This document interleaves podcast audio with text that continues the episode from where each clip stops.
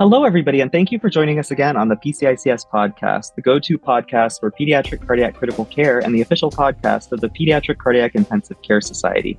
Today's episode is a very special episode. Um, it's going to be one of our news talk episodes, which, as you know, we discuss current events in the world of pediatric cardiac critical care. I'm David Werho. I am one of the former executive producers of the podcast, and I am a cardiac intensivist at Rady Children's Hospital in San Diego. I'm going to have my other uh, hosts, co-hosts, introduce themselves, and then we'll have our guests introduce themselves. I am Lillian Su. I'm one of the current executive producers of the podcast and the medical director here at Phoenix Children's of the CVICU. Hi, my name is Saidie Rodriguez. I'm a pediatric cardiac intensivist in Atlanta at Children's Healthcare of Atlanta, Emory University. Thanks for letting me join. Great. Thank you all for joining as co hosts. And before we have our guests introduce themselves, I'll briefly mention that the topic of today's episode is the new recommendations for centers performing pediatric heart surgery in the United States, which the Congenital Heart Surgeon Society has put together. And the manuscript was published online in the World Journal for Pediatric and Congenital Heart Surgery this past month. So we are very privileged to have uh, some of the authors of this very uh, lofty and large uh, manuscript join us today to answer some questions about the document. Uh, Dr. Backer, do you want to go first? Sure. Uh, my name is Carl Backer, and I'm uh, the chief of pediatric cardiac surgery at Kentucky Children's Hospital. Uh, and I work in the joint program with Cincinnati Children's Hospital. So I'm also a, a professor of cardiac surgery at Cincinnati Children's. And we have what we call one program with two sites. So I operate both at Kentucky Children's and Cincinnati Children's. Hello, everybody. Um, John Costello. I'm a pediatric cardiac intensivist at the Medical University of South Carolina. I also serve as the vice chair for clinical research for our Department of Pediatrics, and I'm a past president of the Pediatric Cardiac Intensive Care Society. And I will preface this episode by just saying that the Pediatric Cardiac Intensive Care Society was one of the I think, 15 uh, societies that uh, endorsed this work product. And obviously, these are broad and sweeping recommendations. So, uh, obviously, uh, they touch on all of our lives and all the things that we do in pediatric cardiac critical care. So, my first question for our guests is why? Uh, this is uh, obviously a very huge undertaking to put together this document. For our listeners, if you have not seen it or read it yet, it is, uh, I think, what 30 pages or so. so, um, what was the impetus uh, for putting this together? I think that uh, the the last time any kind of uh, recommendations for congenital heart surgery centers was from the American Academy of Pediatrics nearly 20 years ago.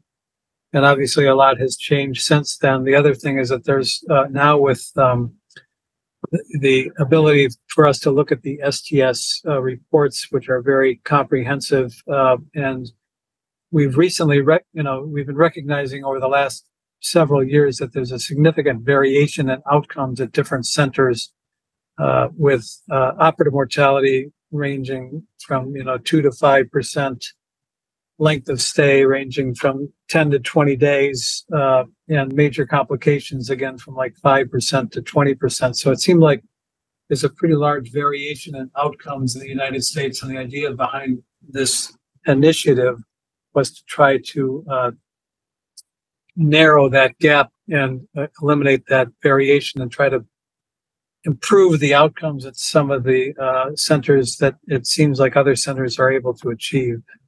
Yeah, I certainly agree with all that. And I think uh, another part of this initiative was to help leaders from in pediatric heart centers work with their administrators to garner the resources uh, that are needed to care for this complex patient population.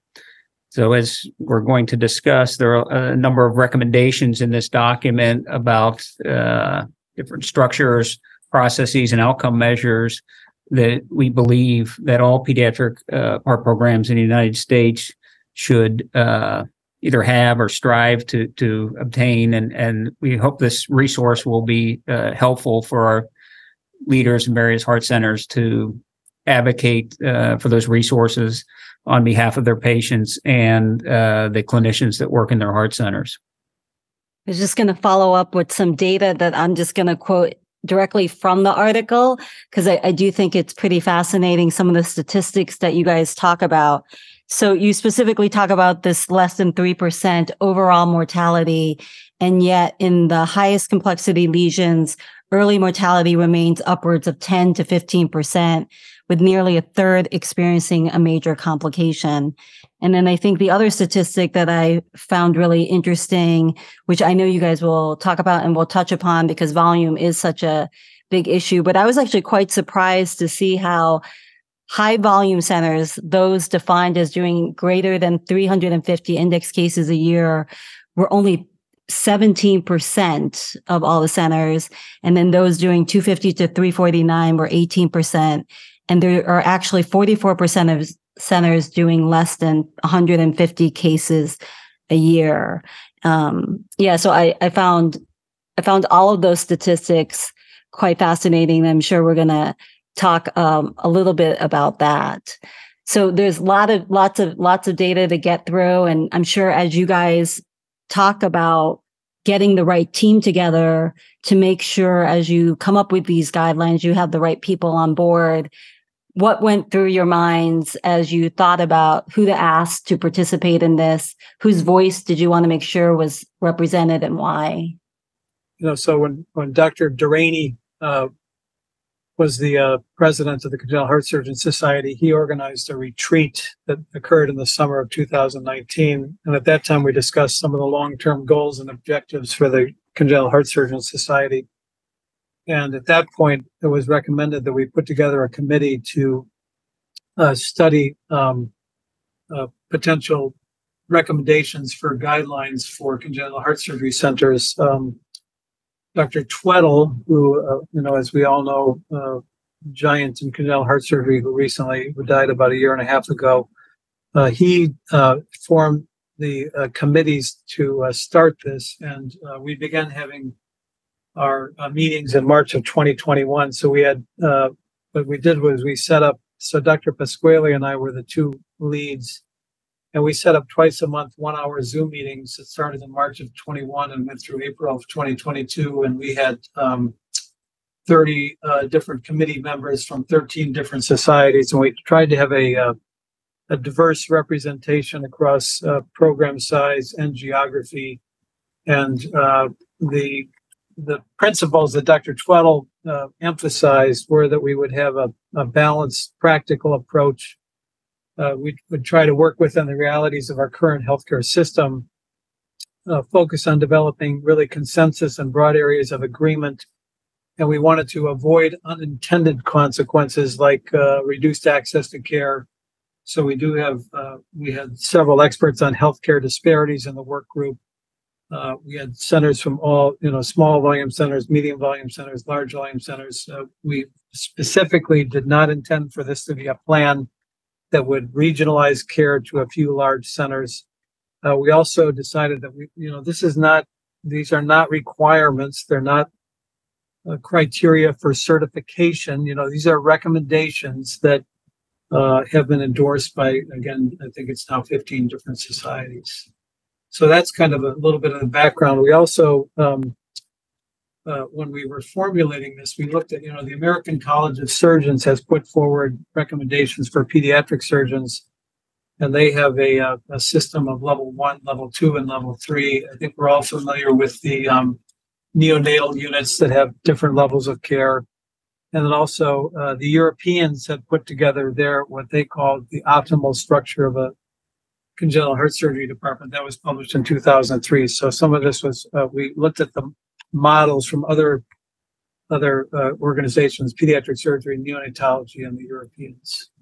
There was a really a, a focus effort to make sure there was multidisciplinary representation on the different work groups that were put together. So obviously our cardiac surgeons were a very uh, critical and important piece of this project just like they are in our congenital heart surgery programs but we think we all recognize that that uh, taking care of this complex patient population is a team sport. so in addition to cardiac surgeons, there were cardiac intensivists, um, heart failure transplant specialist, interventional cardiologist, perfusionist, um, imaging experts, and so on. All of the various uh, key disciplines in our field that are uh, integrally involved in caring for patients who are being evaluated for cardiac surgery, undergoing cardiac surgery, and then recovering from uh, uh cardiac surgery. So it, uh, I think the multidisciplinary and multi-societal nature of the project uh, was important in developing these uh, what are truly consensus uh, recommendations. And then just to throw in there, we also had a, a stakeholder comment period where we sent uh, these out to patients and parent groups for their um, input uh, prior, you know, to the final publication. That's really impressive. I reading the paper, it was striking how sort of intentional it does come across of wanting to be so broad reaching across so many specialties and disciplines. And I reading through I had a similar um, curiosity if about half of the programs were sort of the smaller volume programs how did you approach that so thank you for giving us that insight of the thought process and intentionality behind just building the collaboration and planning how these discussions were going to take place across the nation. I think that's really insightful. So now that the group has been made and these the months and months of these work groups and conversations, um, this is quite a huge feat.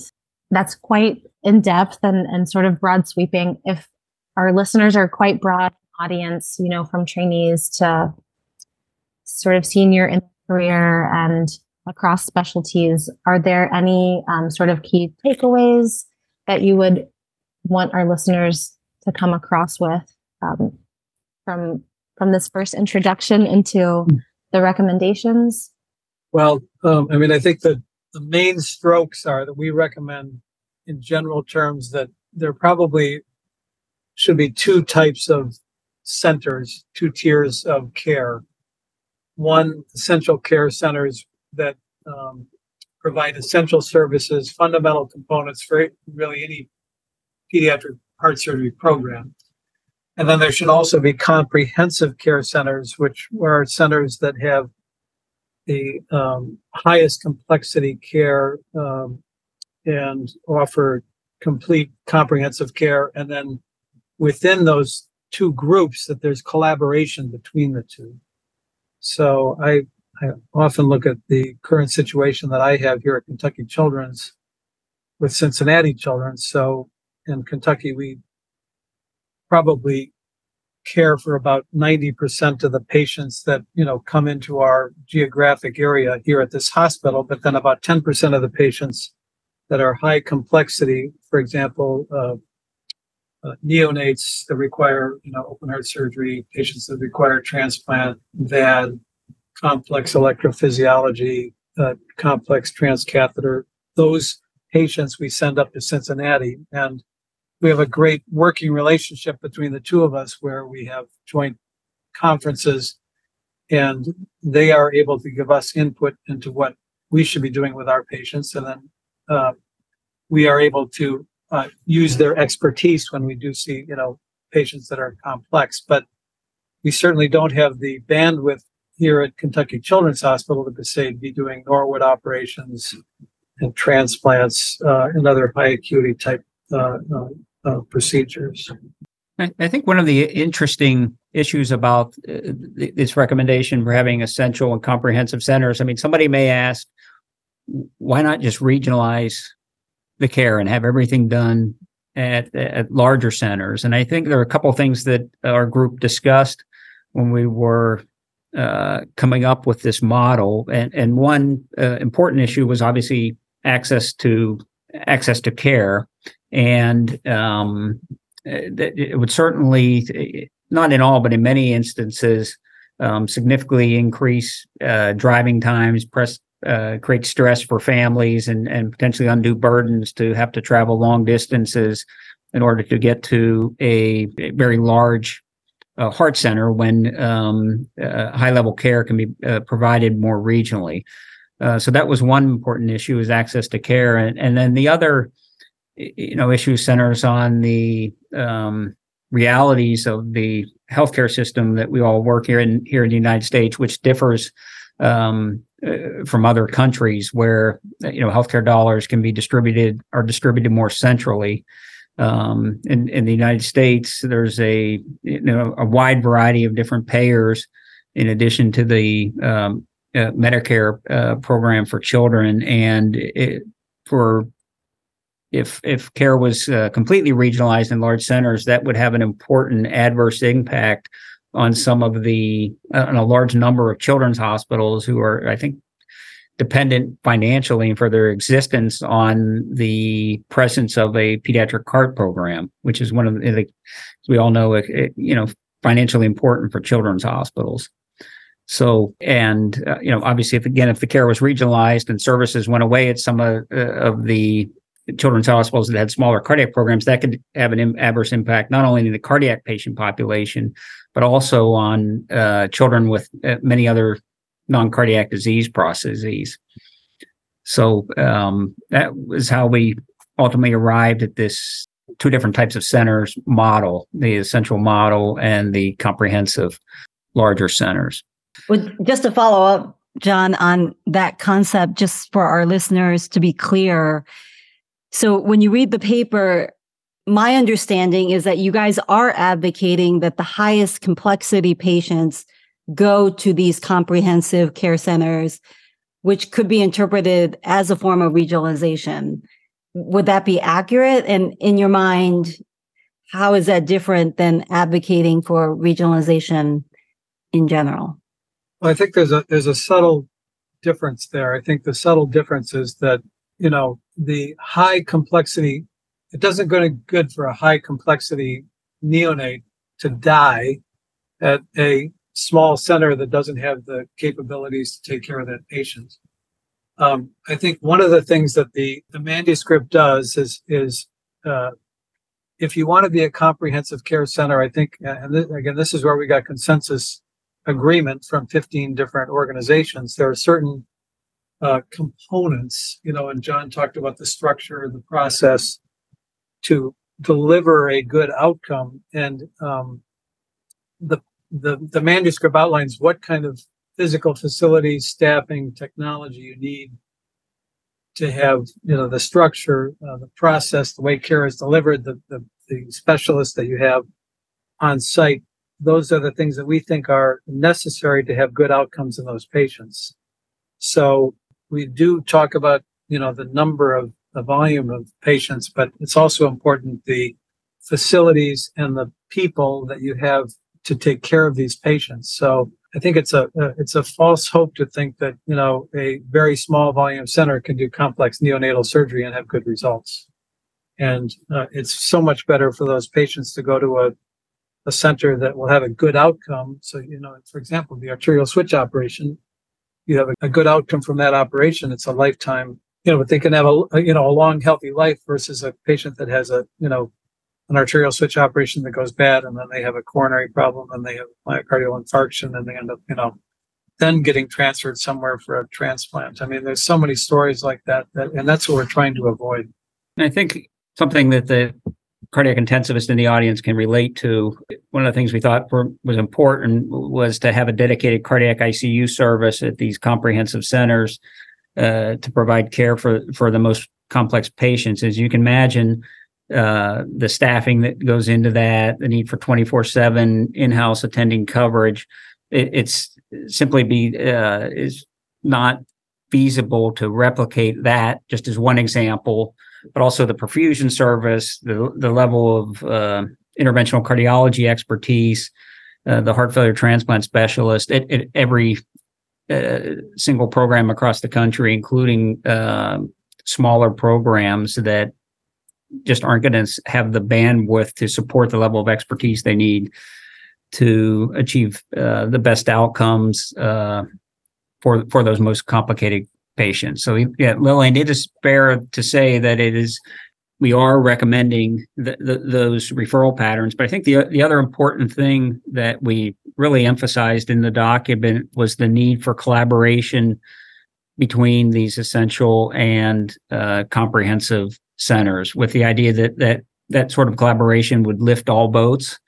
Um, uh, there could be shared resources in times with uh, personnel, cross coverage, quality improvement efforts multidisciplinary discussion for um, cases that are being considered for cardiac surgery uh, and so on. So it's certainly we're not proposing that these are centers function independently, but rather there's a strong partnership, a formal partnership between the uh, essential centers and the comprehensive centers that should benefit everybody the hospitals the clinicians who work there and most importantly the patients and their families. Yeah. yeah i don't think you can argue about the data about experience. So experience clearly matters volume clearly matters. And regionalization i think in the hub and spoke model is controversial and i think was even a pro con in this last pcics if i remember correctly. So it's um admirable that you guys would go ahead and make that recommendation. And it's also admirable that you actually got the input of a diverse array of centers. And Dr. Backer, you yourself are at one of these centers that does refer your higher complexity patients to a higher volume center like Cincinnati. I was curious as to you you had said that this paper actually went to parents beforehand. I was curious to what their response was to that aspect of the paper, if they commented at all on that, since clearly, like you said, their lives are going to be impacted with this recommendation to go to a larger center that could be quite far away and disruptive and quite disruptive to their lives, even more so than having a child who needs urgent heart surgery. Well, I would say in general, they were pretty much unanimously supportive. We jotted down a few of their uh, remarks. One, uh, these updated recommendations are absolutely necessary for the care of congenital heart disease patients, was one uh, parent. so needed in the field was another comment. Another comment was a valuable document which will benefit patients and families and lead to improved outcomes. Um, we also, you know, had feedback from the uh, uh, Children's Hospital Association, and they said um, your efforts have great promise for our continued improvement as a national pediatric community. We are fully prepared to continue supporting your progress. Uh, the level of effort, expertise, and care in your work is evident. So I, I think that I mean it was pretty positive uh, feedback. I would say. Yeah, it's always great to hear uh, uh, when the families and and uh, their organizations are supportive, and it's incredibly clear how much thought and intentionality went into the process of creating this document. So, uh, for our listeners uh, who don't know sort of what goes on behind the scenes, obviously, as uh, Dr. Backer mentioned, there was a comment period from patients and families, but there was also uh, a period of review and comment from all the various organizations that ultimately ended up endorsing this work product. And um, as you know, a member of the PCICS executive committee and the board, uh, we had some healthy uh, debate about volume. Um, myself being at a center that is just below the threshold for uh, the volume cutoff for comprehensive care, but that has incredibly good outcomes. I was a little skeptical, but I, I would like to hear, and I'd like for our listeners um, to hear sort of the thought process and the data and how these volume thresholds were ultimately chosen. As you might imagine, this is a, a source of a lot of discussion among our committee too. And frankly, there were um, uh, individuals that thought that so so the, the numbers that we recommend as a minimum for a comprehensive center is 200 uh, index STS index cases per year, and for essential services, 75 uh, STS index cases per year. There were pe- groups that thought that number should, you know, for that should be much higher, and some that thought it should be lower. Uh, we we thought at the end of the day that we had to have a number, some something to hang our hats on, and um, I think that the um, one of the things that came out of this, which was actually uh, quite um, timely, was that at the very beginning we thought well, the data that we have, um, the, the Welke paper published uh, about uh, 10, 12 years ago is now set a 200 was the kind of the inflection point where the mortality, you know, less than 200 index cases, there was an inflection point, a significant spot where the mortality went up. We thought we should repeat this study with the current data. So what we did was uh, during the year and a half, two years that we were, you know, putting this all together, at the same time, uh, Dr. Welke and the STS group were studying the new data, and that manuscript has just come out. It's published online. Uh, and again, the inflection point was 200 index cases per year. So we have uh, data from previously and current data that would indicate that that is a, a point at which uh, the mortality goes up. And there's also a you know very um, convincing evidence from the European database where they looked at the mortality of neonates undergoing neonatal heart surgery. And if you, uh, you know, kind of do the math and the percent of cases that um, are neonates, again, 200 cases uh, a year is the uh, inflection point. So we had to have a number. There's a lot of data to support this, and there's current data to support it. So that was the rationale for the 200 cases. Um, the rationale for the 75 cases for essential services, um, there's a couple of things. One is coincidentally, that's the, the number that, that uh, pediatric cardiac surgeons who want to, you know, are certified by the American Board of Thoracic Surgery need to do 75 cases per year. If you're a pediatric heart surgeon to recertify in the American Board of Thoracic Surgery, you need 50 cases per year. Um, so if you have a two surgeon program, uh, you know, you can go, you know, figure out who's going to do uh, which cases. But uh, during a two-year period, each of you has to, uh, you know, uh, uh, accumulate 50 index cases. There's also uh, there are some states that are contemplating volume minimums for pediatric cardiac surgery centers that are going to be funded by the state Medicaid. And I don't want to say what state that is, but in one of the states, 75 uh, cases was the number that they had selected as the minimum. They were not going to plan on funding Medicaid funding for a program if they had less than 75 index cases. So that's a little bit of the rationale behind those uh, behind those numbers. John, you want to chime in on that? A, a practical perspective, if a program is doing 75 cases a year, that means that many weeks of the year there's going to be more than one cardiac surgical case coming through the ICU. So not only, you know, thinking about the surgical expertise and the expertise of the operating room staff, like Dr. Backer was alluding to, but also for the uh, team in, in, the in the intensive pediatric intensive care unit or cardiac intensive care unit, in order to ma- uh, maintain competency for the nursing staff and the respiratory therapist and the intensivist. Um, there was some thought that again, this is a little bit more based on expert opinion that having at least one to two cases a week most weeks um, should help maintain that uh, some ba- uh, standard level of competency. Now that it's out there and the recommendations are published and publicly available, my next question is uh, it's kind of a two pronged question. What is your hope for these recommendations and how they impact the care of children with congenital and acquired heart disease in the United States? how do you want them to be used? And even more importantly, how do you not want them to be used? Wow, those are tough questions. Um, I start by saying I was just at the, uh, you know, the Congenital Heart Surgery Society. We just had our 50th anniversary meeting in Boston last week, and several cardiac congenital heart surgeons came up to me and said they, you know, thanked us for putting this together because they were going to go to their administration and say, you know, this is what 15 different endorsing societies feel is necessary for a congenital heart surgery program. And I've been trying to get, um, just make an example, you know, we want to be a member of PC4 and they don't want to pay for it. Um, now, you know, this document says that if you want to be a comprehensive center, you should be a, a PC4 should be something that you're involved with.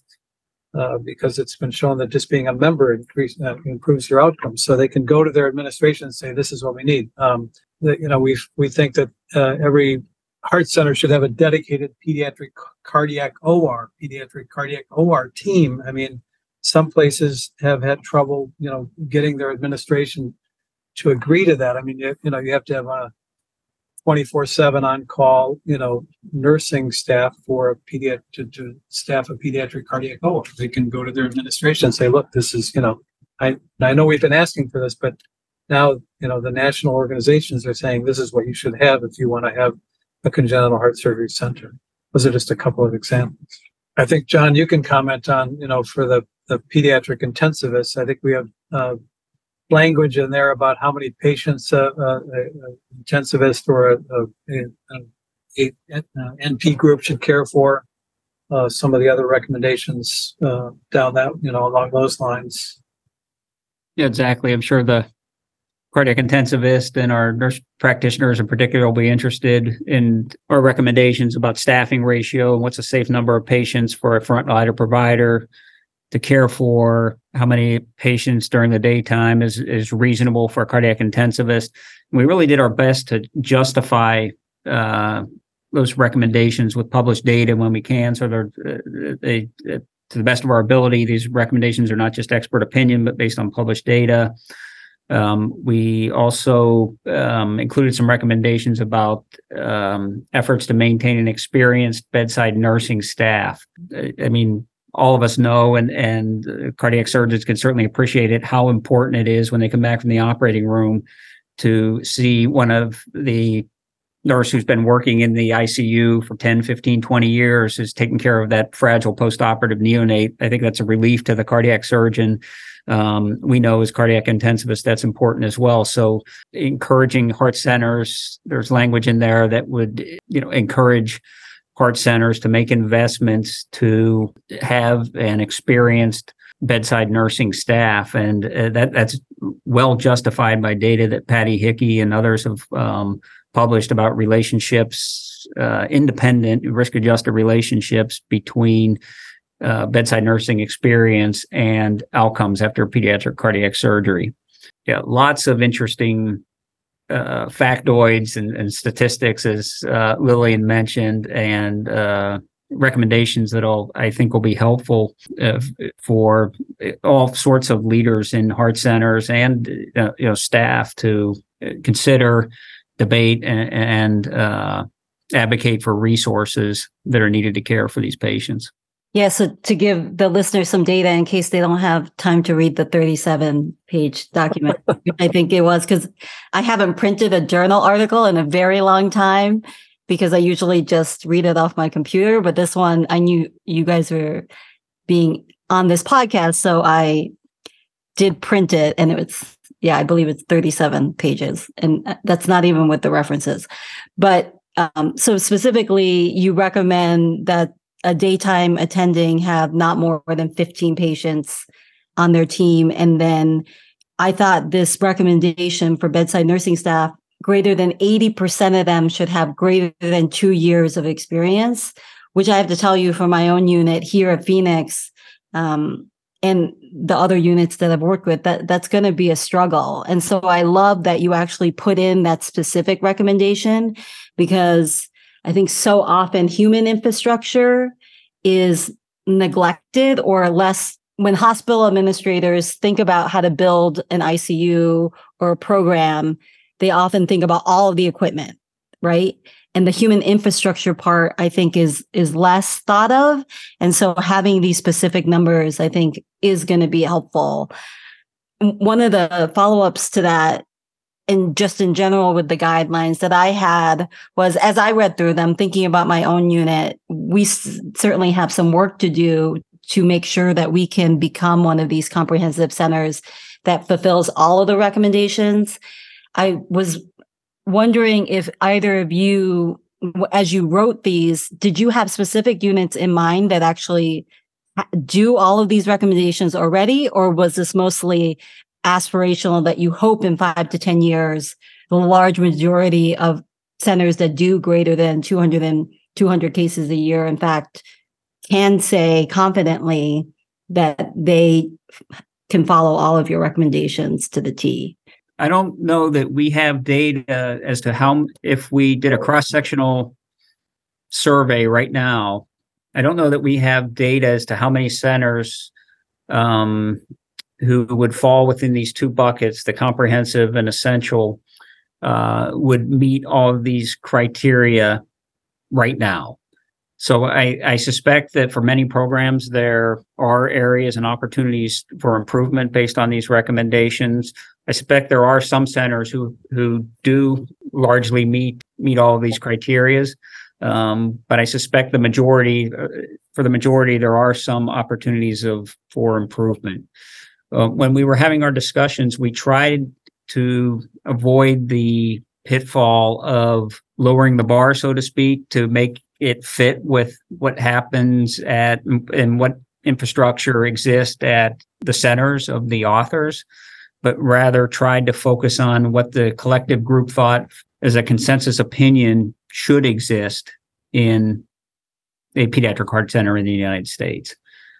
So there are certainly things at my own center, for example, that do not quite meet the criteria uh, listed or the recommendations, I should say, listed uh, to be a comprehensive program. One example is we still, uh, our cardiac intensivists are still on a home call model. Uh, we stay in the hospital when we need to when babies are sick, but there are some nights, like last night when I was on call, uh, the unit was under control and I left late in the evening and went home. That does not fit with the, the recommendations that we published. And we talked about that quite a bit with our cardiac ICU subgroup and again with the, the larger author group uh, during several of our phone calls. And we decided that, re- that our opinion was as a national group of experts that there should be in-house uh, cardiac ICU coverage by attending physician at the at these comprehensive centers.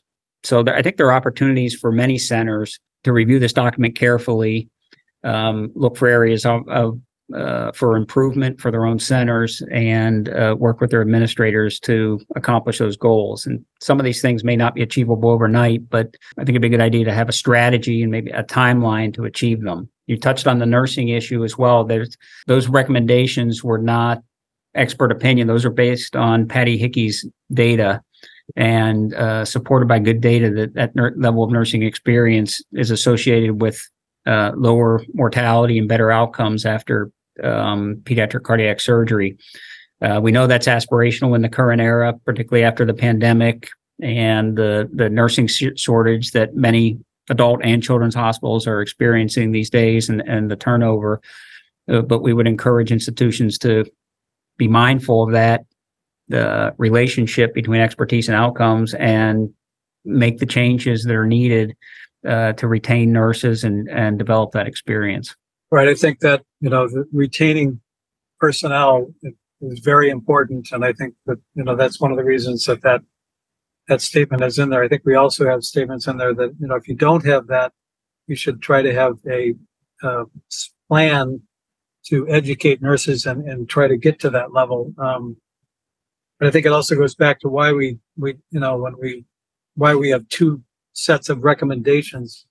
You know, it seems like a single set of recommendations was either going to be too lax, not meaningful, or too stringent and not practical. So that's why we sort of tried to thread the needle with the, you know, essential care versus comprehensive.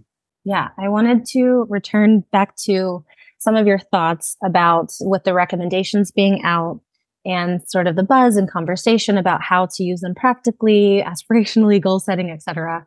Some of the um, examples that we brought up before were more so focused on institutional practice, for example, um, restructuring numbers of patients on a team or call structure, investing in our our resources, our staffing, our, our human infrastructure, as Lillian had mentioned earlier, and the sequelae of the recommendations at institutional level and I wanted to also pick your brain about what do you think, or do you think there will be any changes beyond the institution, sort of how institutions collaborate with each other, maintaining that balance between keeping up volume, skill, professional development with the referral, and I guess financial implications as well with referrals as sort of the next kind of layer.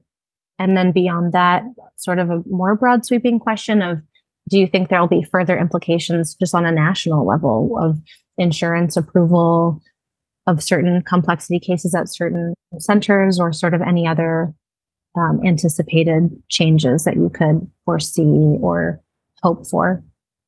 we have several goals in, in that regard. One is to, is to uh, have broad awareness amongst the field and uh, stakeholders, including hospital administrators, um, parent organizations, and families uh, about these recommendations. And one way to get the word out is through podcasts uh, like uh, this one, which is has many thousands of uh, listeners for every episode. Um, the uh, we certainly do hope that at the end of the day, the goal of all this is obviously to Im- improve care for as many uh, patients with congenital heart disease as, as we possibly can.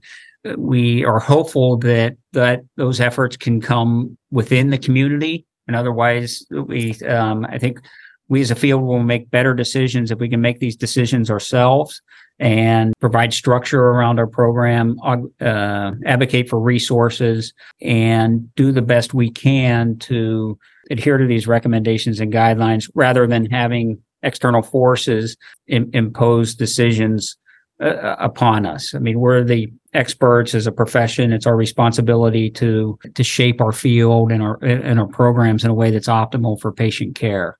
So I think that would be our our primary hope. I think it will be interesting and and perhaps an unknown at this point whether other important players in this space, such as third party payers, will be motivated to change policy and um, help, uh, say, regulate, perhaps for a better lack of word, you know, programs that that are unable to meet the core spirit of these recommendations. That it's unlike a uh, Medicare population, for example, um, where there's a single payer for for many adults who are over age 65 in this country, and, and uh, policies can be negotiated and uh, implemented by a single payer that impacts a very large number of people, or certainly in other countries where there's a single payer healthcare system. In the United States, for children, that's certainly not the case. So it's it's a, it's a lot of actors in that space that that would um, need to come on board. But that that I think would be helpful uh, to the cause. But I think the most important thing is for clinicians in our field, and particularly the leaders in our field, and the and the hospital administrators that we partner with, to carefully consider these de- guidelines in the context of of individual programs and and building relationships with with other programs, comprehensive and essential centers to make this work. I think that would be the most successful approach,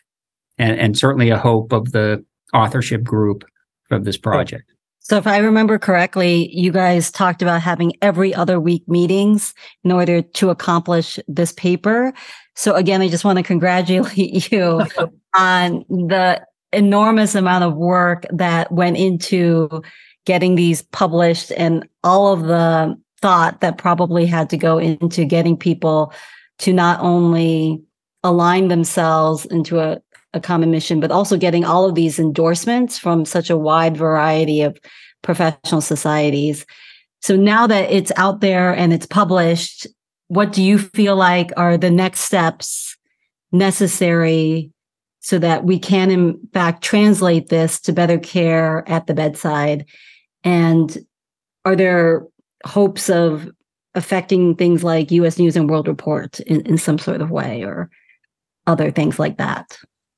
Well, I just first I want to say um, we did. I mean, it was really an interesting, uh, basically year and a half of meetings uh, and a lot of debate back and forth by a lot of very smart people uh, dedicated to taking care of kids with congenital heart disease. The other thing I will say is that when we sent this out to the different organizations for endorsement, uh, I was very appreciative that there were some very detailed analyses of what we had originally written, and then some of it was actually changed uh, in in in minor fashions that I think really improved the uh, final document. Um, and in particular, the Pediatric Cardiac Intensive Care Society. I had a lot of conversations with David Cooper, who you all know, uh, and several other individuals. Uh, the other group that really helped us was the American Academy of Pediatrics. Uh, that we thought it was very important that that the American Academy of Pediatrics endorsed this because they're probably the largest single organization that uh, has endorsed us. As far as what the next steps are, I think now, you know, we need to sort of sit back and see how this is received by uh, by the public, by the payers, by the institutions. Uh, and one of the uh, things that's in the document that the Congenital Heart Surgeon Society um, is has set up a, uh, a group of uh, surgeons, and we uh, probably at, at, some point will have to we will include senior cardiologists um, to. we've made a commitment that if programs are not able to maintain um, their STS overall program ODE ratio, you know, within the 95% confidence intervals to be as expected or better than expected for their specific case mix that we would offer a voluntary CHSS program review to try to uh, go to that program and try to figure out, you know, what is going on that is not keeping them from achieving those goals and try to help them. Uh, so the you know the the idea is not that this would be punitive, but that we would programs would accept the fact that they're not doing well. That you know something you know there must be something that they, we can help them with, um, and uh, so that that is in the process of being developed. So that's that's something that's a next step that's in in process right now. Perfect. Well, I look forward to seeing the future of our field and the impact of the collaboration that I hope comes out of this document. Uh, I want to thank both uh, Dr. Backer and Dr. Costello for joining us on the podcast. It was really great to hear about all the thought process that went into this, and I hope that our listeners have learned a lot. Uh, to all of our listeners, thank you for joining us again on the PCICS podcast for this edition of News Talk. Please don't forget to subscribe for the podcast on Apple Podcasts, iHeart, Spotify, or wherever you listen to podcasts. And please visit our website, pcics.org, to find out about how to become a member and access resources, educational offerings, job listings, and much more. The song I Don't Know by Grapes was used under a Creative Commons 3.0 attribution license.